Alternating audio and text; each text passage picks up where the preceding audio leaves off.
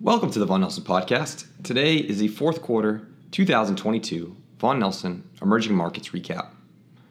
And with me today are senior portfolio managers Marco Priani and Kevin Ross. And with that, Marco, Kevin, I will turn things over to you. Thanks very much, Dan, and it's a pleasure to be here to talk about the fourth quarter and give some comments as, as a group on our outlook for 2023. Starting with the fourth quarter, uh, global equity markets staged a rally driven by peaking inflationary conditions and the decline in the U.S. dollar. This was a reversal from the bearish trends experienced during the rest of the year. The overall annual decline in equity prices reflect the impact from higher interest rates increasing the global cost of capital and bringing down equity valuations. The next challenge in the story will be digesting declining earnings expectations for 2023, which we expect will occur primarily during the first half of this year. The inflection point and recovery will be contingent on the interplay between the decline in inflation and whether the higher interest rates we have seen lead to excessive economic slowdowns and potentially a recession.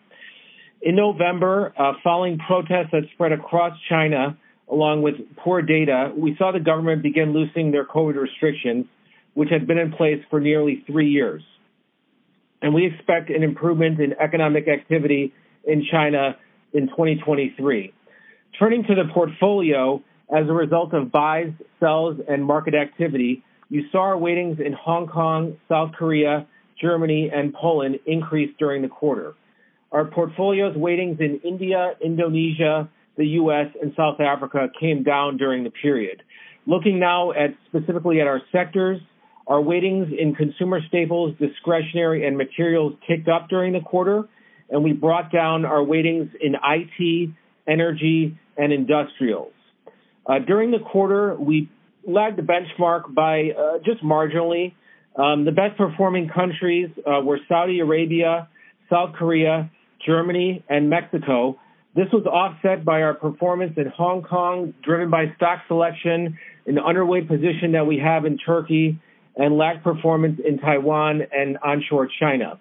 Our portfolio continues to be overweight in information technology, consumer staples, which we added to during the period, real estate, and consumer discretionary. Conversely, uh, we remain underweight to traditional financials, materials, uh, particularly cyclical materials, and healthcare, including biotech. Now we've got Marco here as well, and we'll talk about our macro views and the outlook for the asset class.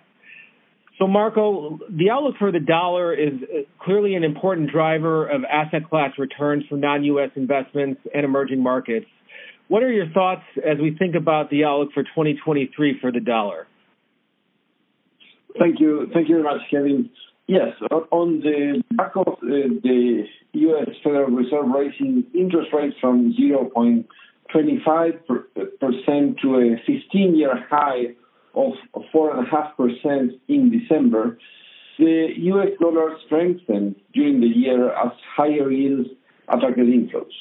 Specifically, the dollar index strengthened by 19% from the beginning of the year to its peak at the end of September.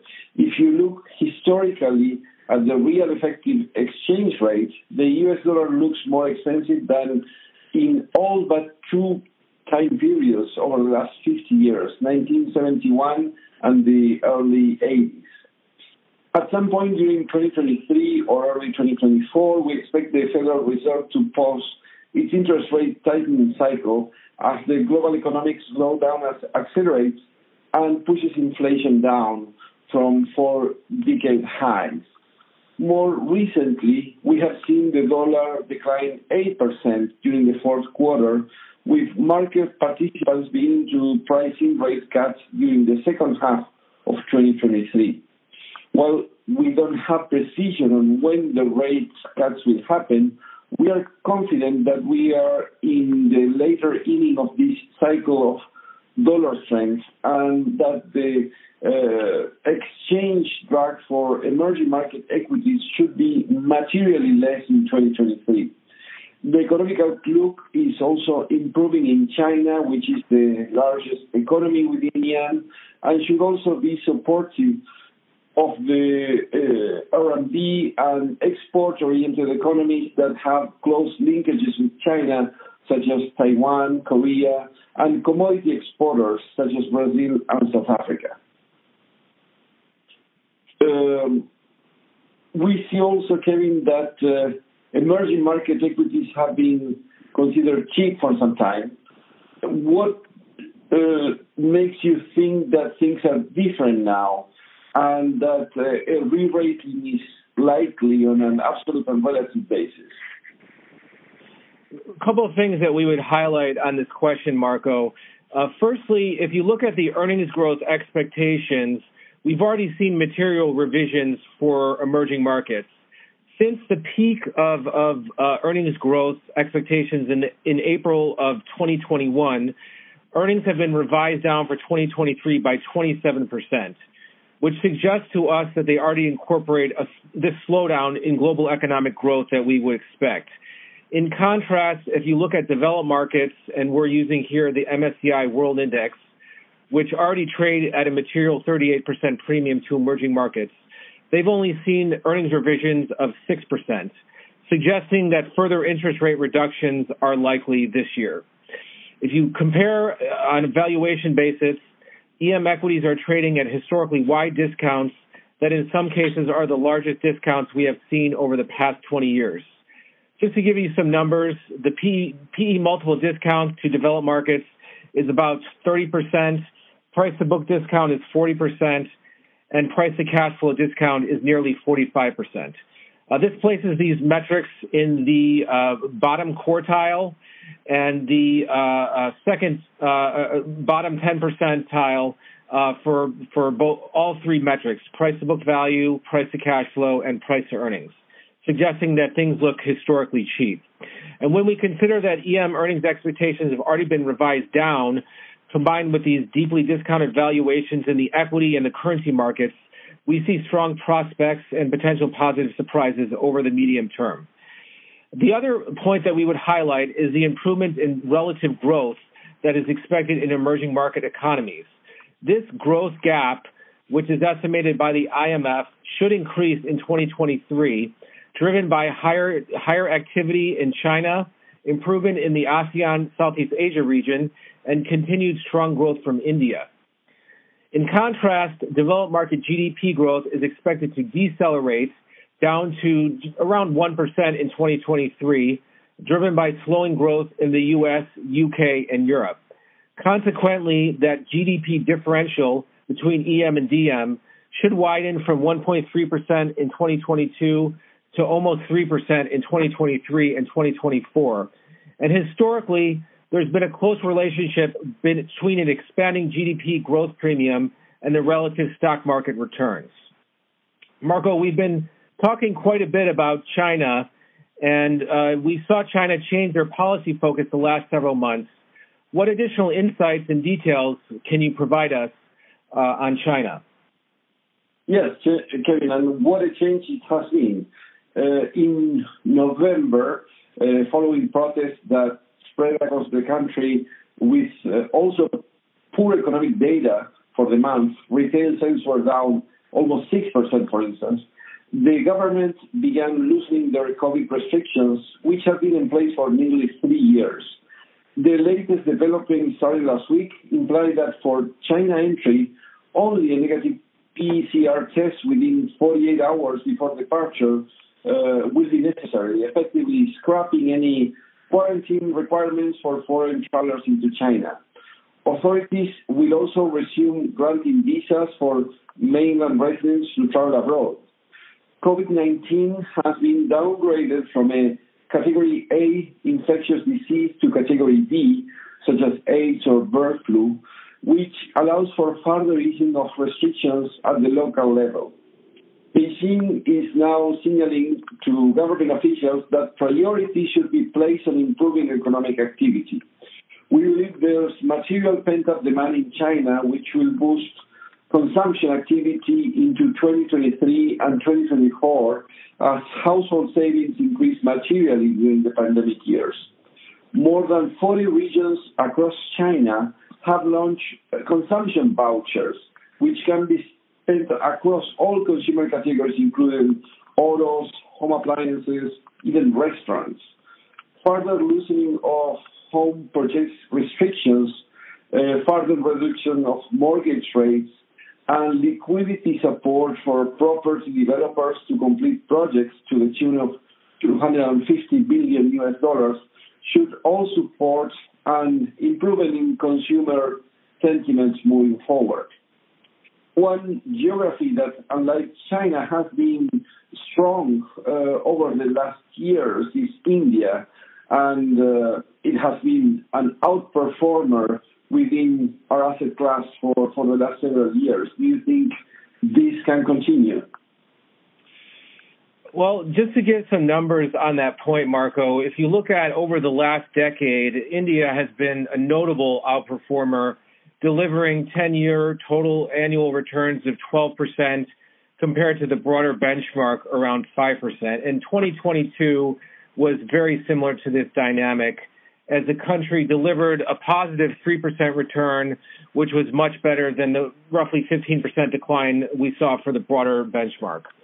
Economic growth is estimated to come in slightly below 7%, supported by strong domestic demand, and that's expected to continue north of 6% uh, this year, according to IMF estimates, thus making it one of the fastest growing large economies in the world. Exports are only about 13% of total GDP, which leaves India more insulated from slowing global growth that we've talked about in developed markets. In addition, the domestic economy is supported by the government's focus on increasing its manufacturing base, leveraging this theme of China plus one strategy as manufacturing businesses are diversifying their supply chains out of China, and a renewed capex cycle from the public and the private infrastructure sectors. The team sees strong opportunities and attractive valuations for several subsectors that we would highlight, including regional banks, energy infrastructure, buildings, materials, and business services sectors. All that being said, if you look at the valuations on a relative basis in India as compared to the rest of emerging markets, we're now at two, standard deviations uh, above where we've been historically. And if you look at the aggregate upside for the companies on our watch list and in our portfolio that are in India, they have amongst the lowest upside on a three-year time horizon based on our DCF models. Consequently, we have been gradually taking down our position in India from one that was overweight about 12 months back to a position today where we're slightly underweight relative to the benchmark. We strongly believe in the structural long-term growth opportunities that exist in India, but we want to be disciplined in seeking our 50% return over three years that we've talked about in previous calls. So for this year, our approach to India, we will remain opportunistic in looking for new ideas, but clearly it's become more difficult to find in the last few months. Uh, Marco, we've seen a lot of news of the last several months in Latin America, specifically in Brazil, uh, which just completed its presidential election, and we're starting to see the formation of the cabinet and some early uh, read into what the policies could look like under the new administration. What are your thoughts on Brazil and the implications uh, from the changing political dynamics there? Yes, Kevin, I think this is not uh, something that is exclusive to Brazil. I think the uh, political uh, situations in Latin America have become uh, much more polarized.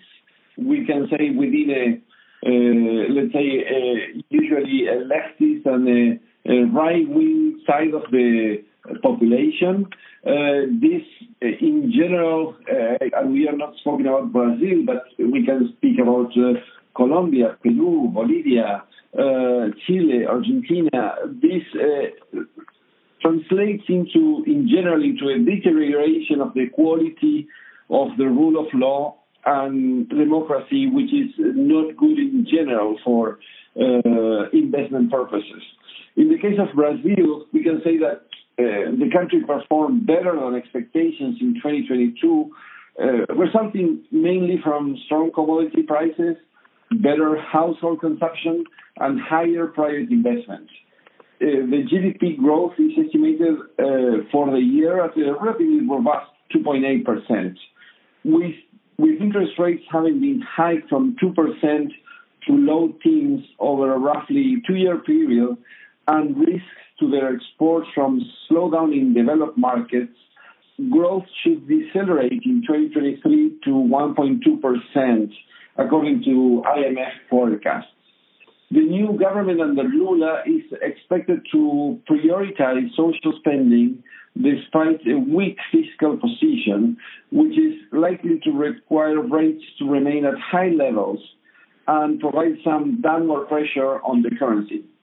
Recent events in Brasilia are likely to further support, uh, to increase the support for Lula and his uh, legislative agenda, which we think is a risk to the outlook for Brazilian assets. Consequently, we recently trimmed back our position in Brazil to a weight that is more neutral uh, versus our benchmark. Kevin? Thank you very much, Marco, and thank you everyone for listening. We wish you a happy new year and a strong start to the year. We'll be back uh, with the first quarter update in a few months' time. Uh, back to you, Dan. Kevin, Marco, thank you very much for the insight on the quarter. And with that, we will transition over to returns. In the fourth quarter of 2022, the Vaughan Nelson Emerging Market Strategy returned 9.3% gross, 9.01% net, versus the MSCI Emerging Markets Midcap Index at 10.25%. The one year number for 2022 for the emerging market strategy is 10, negative 10.81% gross, negative 11.79% net. And that's against the MSCI Emerging Markets Midcap at negative 17.11%. And on the five year number, the Vaughan Nelson Emerging Market Strategy returned 0.18% gross, uh, negative 1 even on a net basis. And lastly, against the MSCI Emerging Markets Midcap Index, which returned 0.14%. Uh, Marco, Kevin, thank you so much. Uh, that wraps up 2022, and we look forward to having you again soon. The views, information, and or opinions expressed during this podcast are solely those of the individuals involved and do not necessarily represent those of Vaughan Nelson and its employees. Vaughan Nelson does not verify and assumes no responsibility for the accuracy of any of the information contained in the podcast. The primary purpose of the information, opinions, and thoughts presented in this podcast is to educate and inform. This podcast, or any podcast in the series, does not constitute professional investment advice or services, and any reliance on the information provided is done at your own risk. Past performance is not an indication of future performance. By accessing this podcast, you acknowledge that the entire contents of this podcast are the property of Vaughan Nelson and, or used by Vaughan Nelson with permission and are protected under U.S. copyright and trademark laws. Securities discussed within this podcast may be held in the Vaughan Nelson strategies.